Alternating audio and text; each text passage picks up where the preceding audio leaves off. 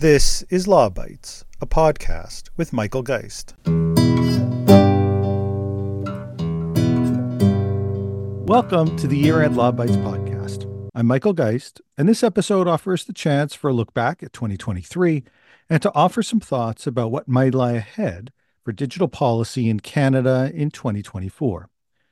Let me start by once again thanking Gerardo Lebron Laboy, who continues to provide exceptional production assistance, as well as the amazing array of guests that joined me on the podcast this past year. This is the 37th new episode of the year, with guests ranging from Privacy Commissioner of Canada Philippe Dufresne, Senator Paula Simons, Konrad von Finckenstein, business people such as Cohere AI's Aidan Gomez and Village Media's Jeff Elgie, and an incredible array of academics and civil society experts from around the world. Given the intensity around committee and CRTC hearings, this year also featured multiple episodes that took listeners into the committee rooms with clips from the discussion and debates. I'm grateful to all for taking the time to share their perspectives and knowledge on an equally wide range of issues internet regulation, privacy, copyright, AI, freedom of expression, internet services, and much more. For this final episode of the year, I'll do a quick look back at some of the notable developments and provide a few guesses about what may lie ahead. A review of 2023 has to start with the myriad of digital policies, bills, and laws that are now part of the Canadian landscape. Let's start with Bill C 11, the Online Streaming Act. It entered the year with the Senate having made some changes to the bill and some hope that the government might accept those changes, particularly those involving the potential regulation of user content. Perhaps unsurprisingly, the government didn't. The bill ultimately went back to the Senate with those amendments excluded, and it passed, receiving royal assent in April. From there, there were really two main issues a policy direction from the government directed to the CRTC on how it wanted to see the law interpreted, and the CRTC process itself. Let's start with the policy direction, with a draft that was released in June, comments that were due in July, and then a final version of that policy direction that came late in the fall. Now, of note, the government did indeed seek to take user content off the table, and the CRTC has talked much about that. There are two ways of looking at this. Some would argue that, you see, there was no real reason for concern around Bill C 11, the government said it wasn't interested in regulating user content, and it's not. Uh, that's certainly one perspective, and, and the policy direction does indeed address at least some of the concerns. I think another perspective, and it's one that I would share, is that in fact it confirms that regulating user content was in fact in the legislation and that it took a policy direction to try to take it out. And so that many of the concerns about its inclusion in the legislation to begin with which certainly supersedes the power of a policy direction, was warranted. Indeed, as we look ahead to ongoing CRTC hearings that we'll talk a bit more about in a bit, there will be other issues that could have real implication for user content around things like discoverability. So that was the policy direction side. The CRTC process side of Bill C 11 got started in what is going to be a very lengthy process the CRTC suggesting there could be at least nine different consultations on different issues. They've addressed at least some of them. There are two that have now wrapped. One of them involving the question of registration with the CRTC. The CRTC established a threshold requiring at least 10 million in revenue in Canada. There were concerns raised about a CRTC acknowledgement that that could include podcasting, although there aren't many if any, podcasts that at this stage are generating that kind of revenue on an individual basis, but many of those platforms might. In fact, the CRTC has said that it expects about 50 to 100 different entities be required to register. The more notable and I think more contentious hearing involved questions around some of the initial obligations for the internet streaming services in raising questions both about what threshold would be applied, with some still arguing for a similar threshold of 10 million in revenue in Canada, others arguing for a higher threshold, and then even more whether or not the CRTC will impose an interim base contribution requirement, effectively require these internet streamers to pay in support of Canadian content and film producers right off the bat without having sorted through many of the other issues that are raised by Bill C 11.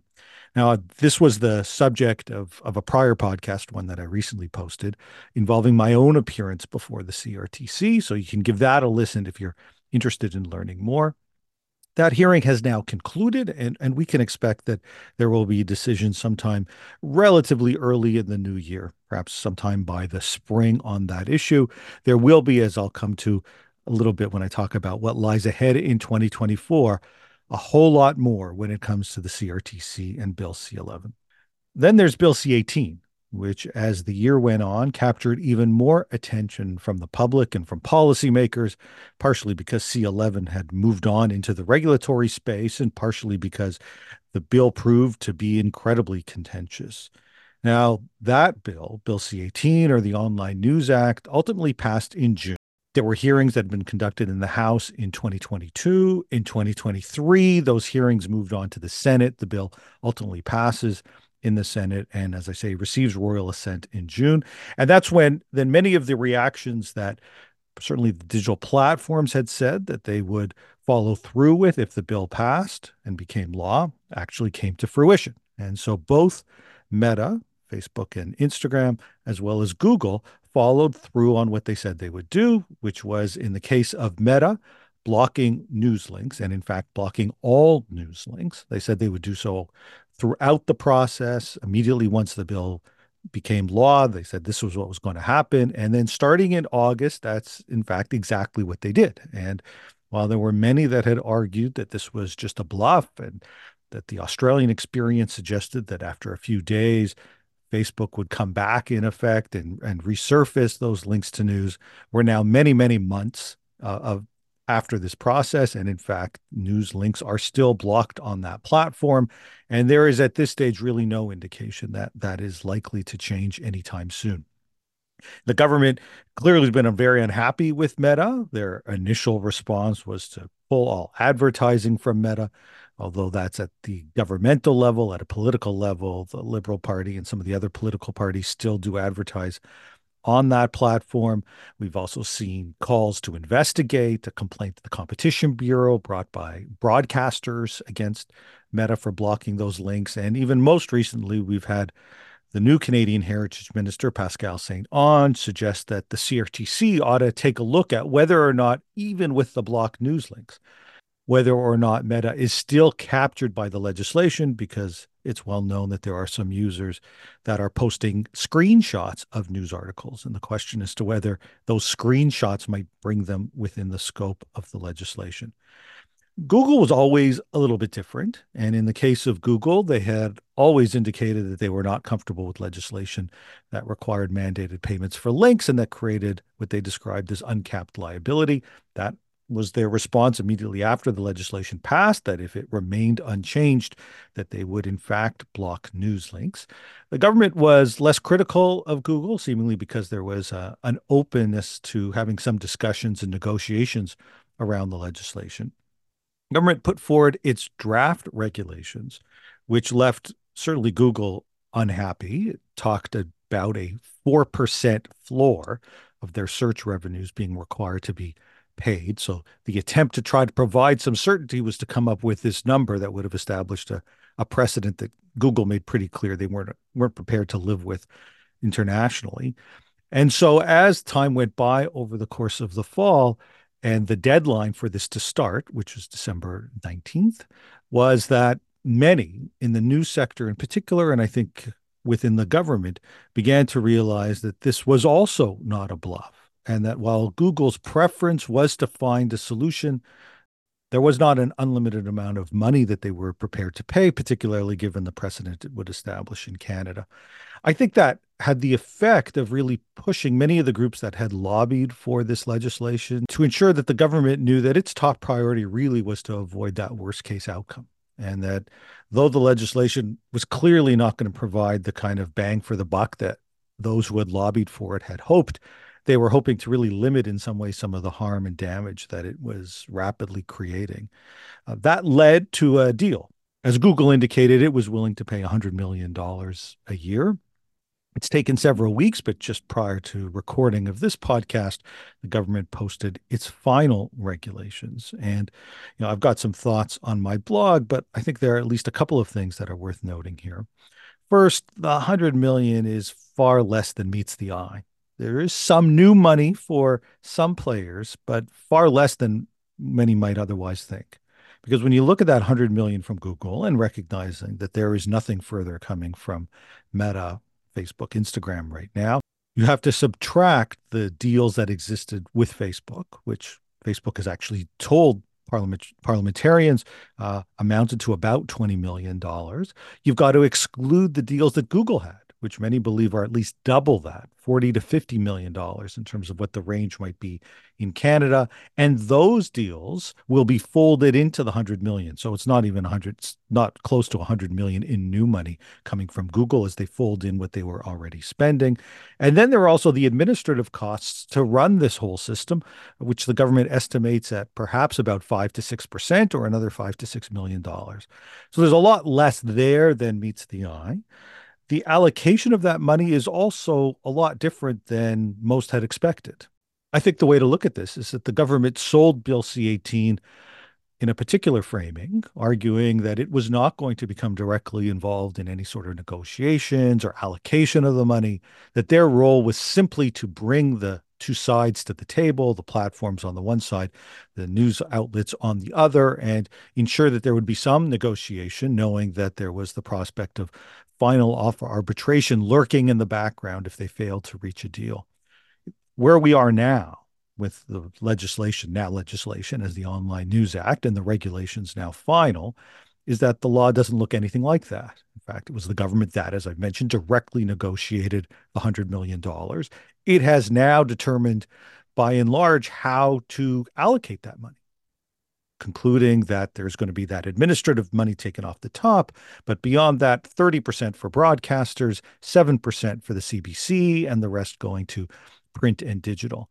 That's a win for print and digital, since if they were to apply this on an even basis in terms of simply allocating based on the number of journalists that the various entities have, the parliamentary budget officer estimated that 75% of the revenue would actually go to broadcasters. And there's been some speculation that about a third of all the money would have gone to the CBC.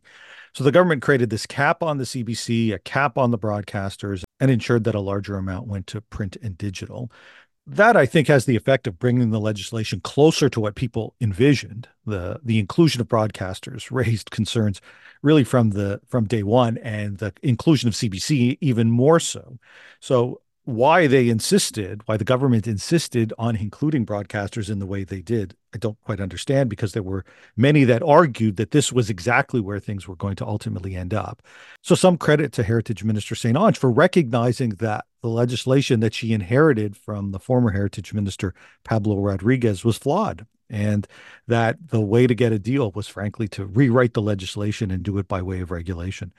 Now, that's a, an odd approach. I think there are questions as to whether or not it's even a legal approach. And there are certainly some sectors that are left pretty unhappy. Broadcasters have indicated they're not all that happy. Some of even the larger print outlets are still likely to get less coming out of C18, even though there's now this larger share. And there are certainly many in the print world that may get nothing at all. That the way the regulations are now structured, as they link directly to news being online, searchable through Google, and the way that they have defined journalists to include anyone who is involved in the production of news has the effect of excluding some, some, let's say, local, the weekly papers, some of the ethnic media that don't have an online presence. They're shut out completely now after being told that they were an important part of the equation. And then even some of the smaller digital first publications that are still included will get less because of the way journalists are being counted here means that the larger players who have larger staff, more people involved, as I say, in the production of news will get the larger share of what's available.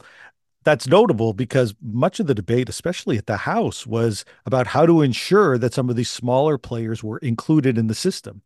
And by the time we end up at the regulatory phase, some are excluded and others get a very small piece of the overall pie. So I don't think there are all that many people that are happy with the legislation, other than some who just wanted to put this behind and have the chance to move on, which is what exactly is going to take place into 2024. Can talk a little bit more about what that might look like towards the end of this podcast. Let me move on, though, to several of the other pieces of legislation and bills that were in the spotlight over the past year. One that was not, and though it was expected, it was certainly part of the predictions that I would have made for this year, was the online harms or online safety bill that many expected to see this past year. It simply didn't happen. I think part of it reflects the government's frustration, concern with how its other internet legislation was greeted by the public and some of the controversy that it that ensued, the amount of political capital that they had to expend to try to get that legislation passed. They actually even changed department responsible for this legislation. So this file has moved from Canadian Heritage to Justice, which I think is a far more suitable place for it. It has also had the effect of delaying things. And so there is no legislation yet. And at this stage, no real indication of when it might come. But there is Bill S 210, which is a Senate bill that started in the Senate, passed in the Senate. It was sponsored by Senator Julie Miville-Dechêne, now in the House, and it has begun to move in the House as well. I referenced it briefly in last year's wrap up as a piece of legislation to look for. And in fact, it took to the very end of the year, but suddenly it has started to move onto many people's radar screen. Ostensibly, the bill is about trying to limit access to sexual explicit content by people who are underage. And while there are few that would take issue with that goal, in fact, I think that helps explain why you see some of the support that you do. Along the way, when you read the actual legislation, it raises an enormous number of concerns. To her credit, Minister St. Onge has said that the bill is fundamentally flawed, and I think she's right. The government has come out against the legislation. The cabinet voted against it. Most Liberal MPs voted against it. But it has moved now to committee, passing second reading in the House on the backs of support from the Conservatives, who actually were the ones that brought this bill or representing this bill in the House, alongside the Bloc and the NDP. Now, why would there be this split or this concern about legislation designed to stop kids from accessing pornography? Well, the way it goes about trying to do that is first mandating age verification and the use of age verification technologies, which could include even requirements for facial recognition as part of ID that gets submitted almost surely to foreign based entities who will be collecting that information, raises some pretty significant privacy concerns. The law itself is very broad in its applicability. So it's not just obvious pornography sites. In fact, it's any site that makes available sexually explicit material that would include search engines or social media sites or chat sites like Reddit. So the idea that there would be age verification for all of those sites, I think, is deeply troubling. And then there's an enforcement angle here. There are penalties associated with not verifying that start at $250,000 and go up to a uh, half a million for subsequent violations. But one of the other ways that it gets enforced, recognizing that many of these sites are not Canadian based, is through website blocking and it directly envisions the prospect of seeking court orders to block content to submit those orders to internet providers in Canada who would be required to block access to the sites. And I think somewhat incredibly, legislation acknowledges that they that may involve blocking lawful content, not even sexually explicit content. It just may be that blocking is imperfect and it blocks perfectly lawful content. Or it might also mean blocking content for people who are lawfully entitled to access that content. And if the legislation says that's okay, it recognizes that's, in a sense, the price to be paid for blocking access to this content so that kids don't have access to it. Uh, I think that makes the legislation constitutionally vulnerable. And I certainly think that the collection of these things, the age verification and the privacy related issues, the broad applicability and site blocking, makes it really one of the bills to watch in the coming year and one that is enormously concerning. Three other bills to quickly touch on from this past year. There's Bill C 27, which is the privacy and AI bill. Talked about it last year because it had already been introduced and was having a hard time getting through the legislative process.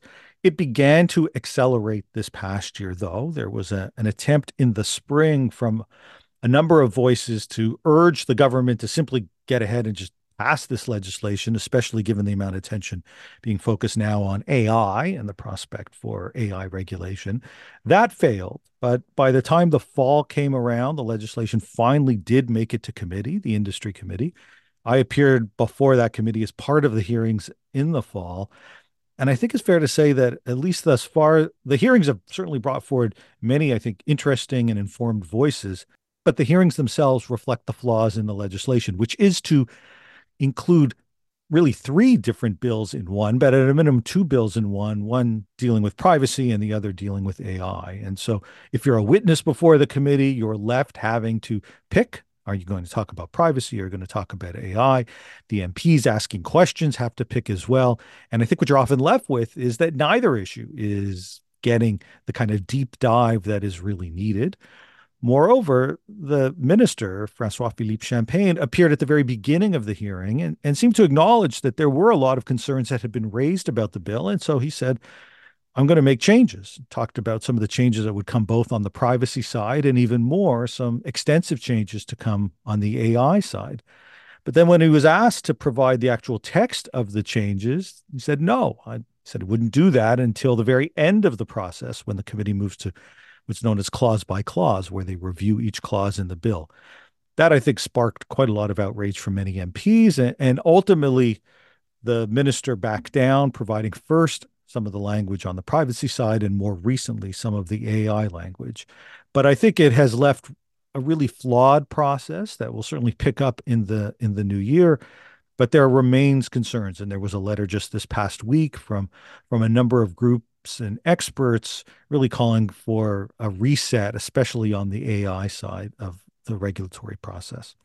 There is more happening on AI, just as an aside. Generative AI picked up a lot of attention this past year. There were several podcasts devoted to it. There's, of course, a lot of attention on ChatGPT and also certainly on some of the copyright related concerns that may come out of that. The government is current consulting on that. Initially, that consultation was going to wrap up this year in December. They've extended the deadline into January, but it'll certainly be one of the big issues to look for as the government decides whether or how to address some of the copyright issues. It's possible they may simply create a, a, watching brief and wait to see how some of the court cases play out, or they may move more aggressively. We'll have to see.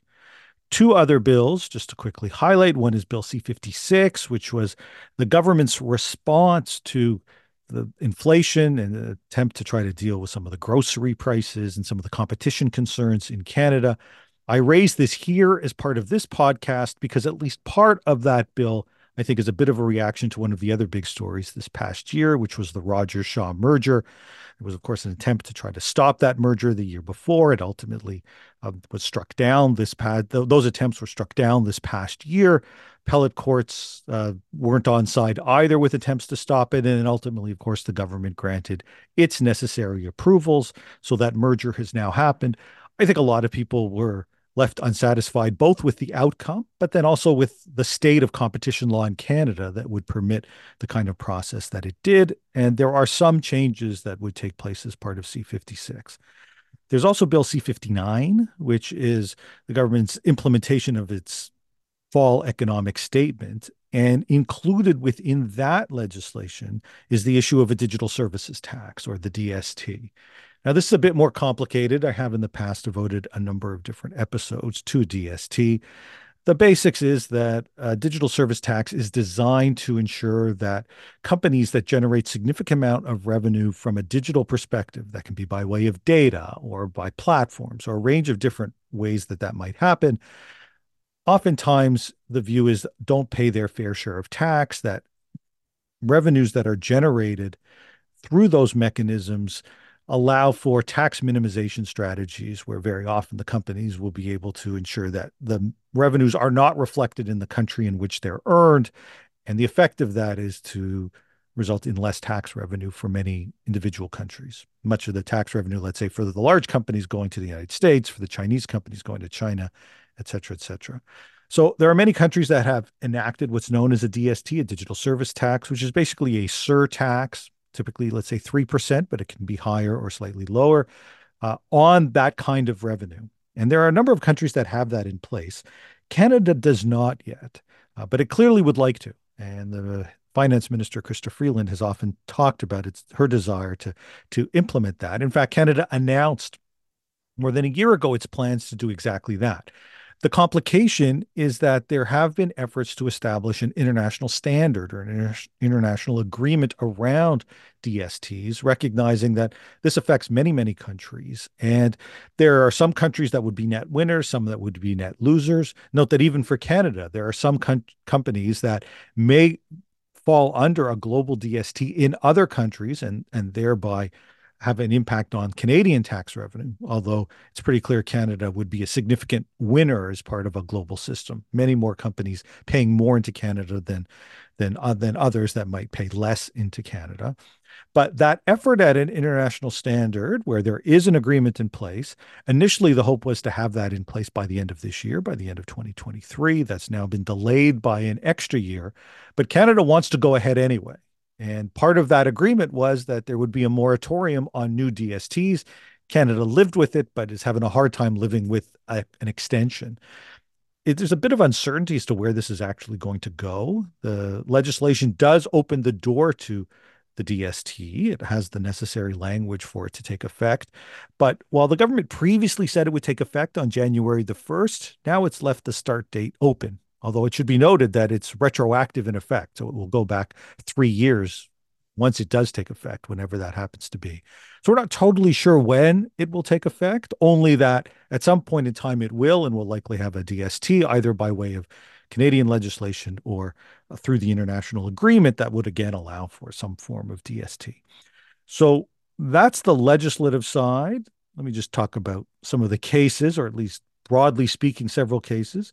Um, we've got the privacy related cases. The most notable one of those, I think, would involve Facebook and Cambridge Analytica. A little hard to believe that is still an issue that's ongoing. I, I talked about it on a podcast episode with my colleague Teresa Scassa earlier this year. But notably, an attempt to enforce against Facebook coming out of Cambridge, the Cambridge Analytica case in Canada, failed at least within the, the first court ruling, although there is now an appeal, highlights some of the limitations that exist within Canadian privacy law.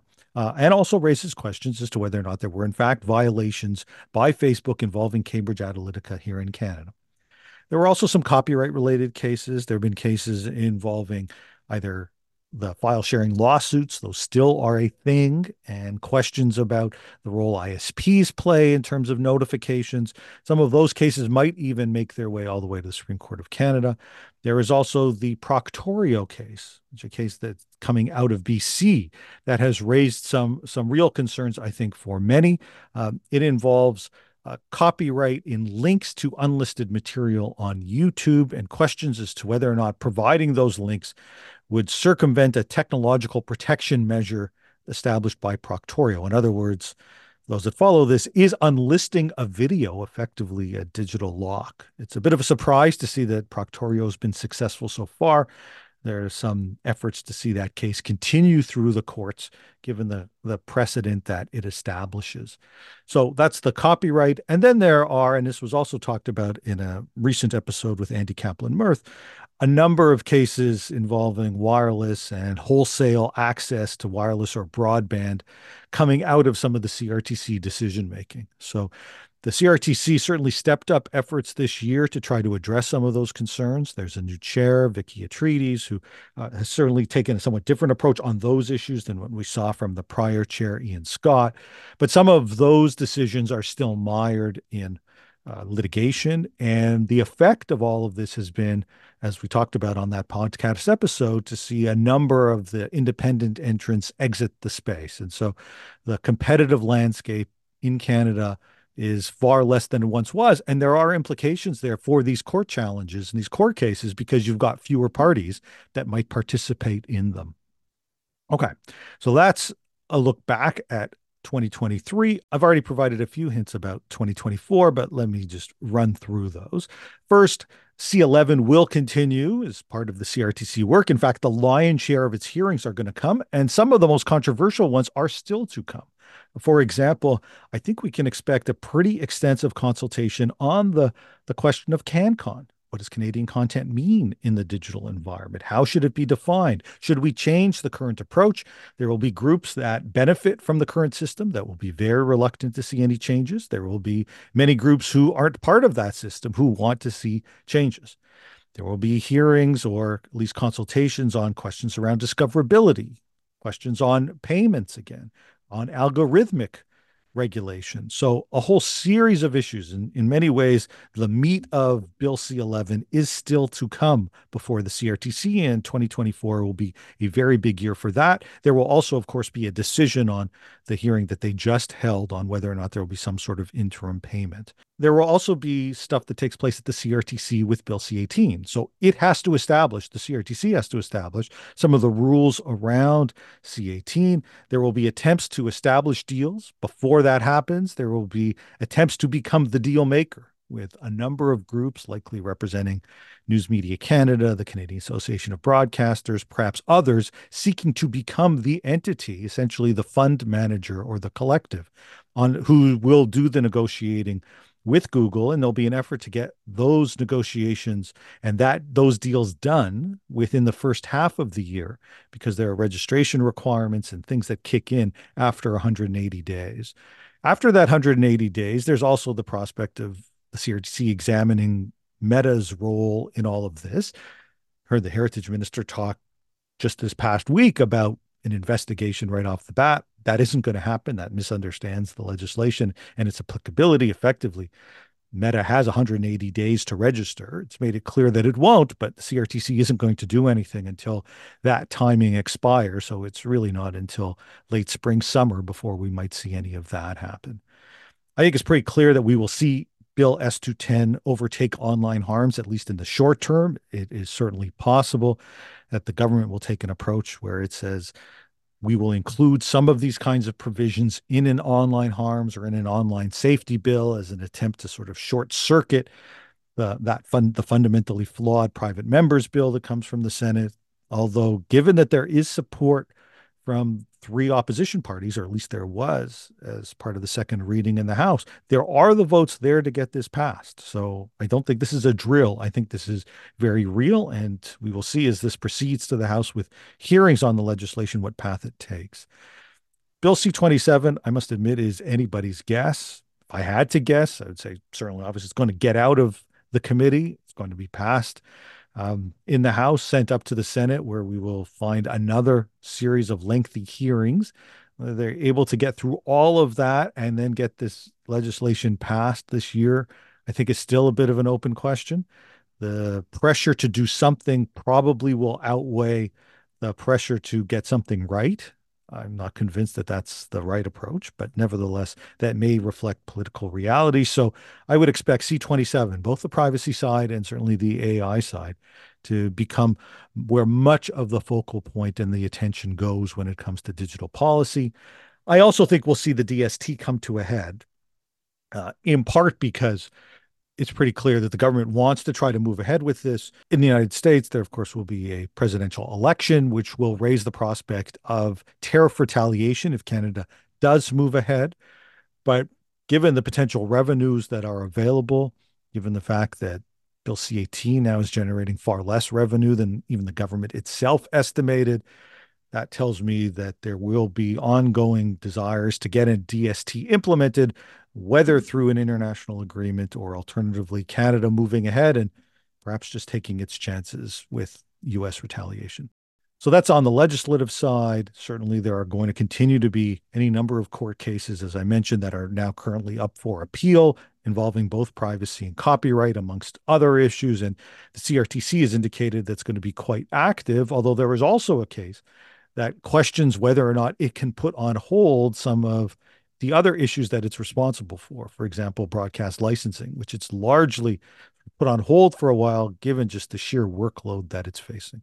So there's a lot happening. It's got a big workload. Sometimes I feel like I do too, as I as I continue to examine many of these issues. But it's always interesting, and I'm always grateful for people who are listening and engaging on these different issues. So wishing all listeners, everyone, uh, happy New Year, it's been a challenging year in many, many respects, hoping for better in 2024. We'll see you then. That's the Law Bytes podcast for this week. If you have comments, suggestions, or other feedback, write to lawbytes at pobox.com. Follow the podcast on Twitter at lawbytespod or Michael Geist at mgeist. You can download the latest episodes from my website at michaelgeist.ca or subscribe via RSS at Apple Podcast, Google, or Spotify. The Law Bytes podcast is produced by Gerardo Lebron Laboy. Music by the Laboy brothers, Gerardo and Jose Lebron Laboy. Credit information for the clips featured in this podcast can be found in the show notes for this episode at michaelgeist.ca. I'm Michael Geist. Thanks for listening.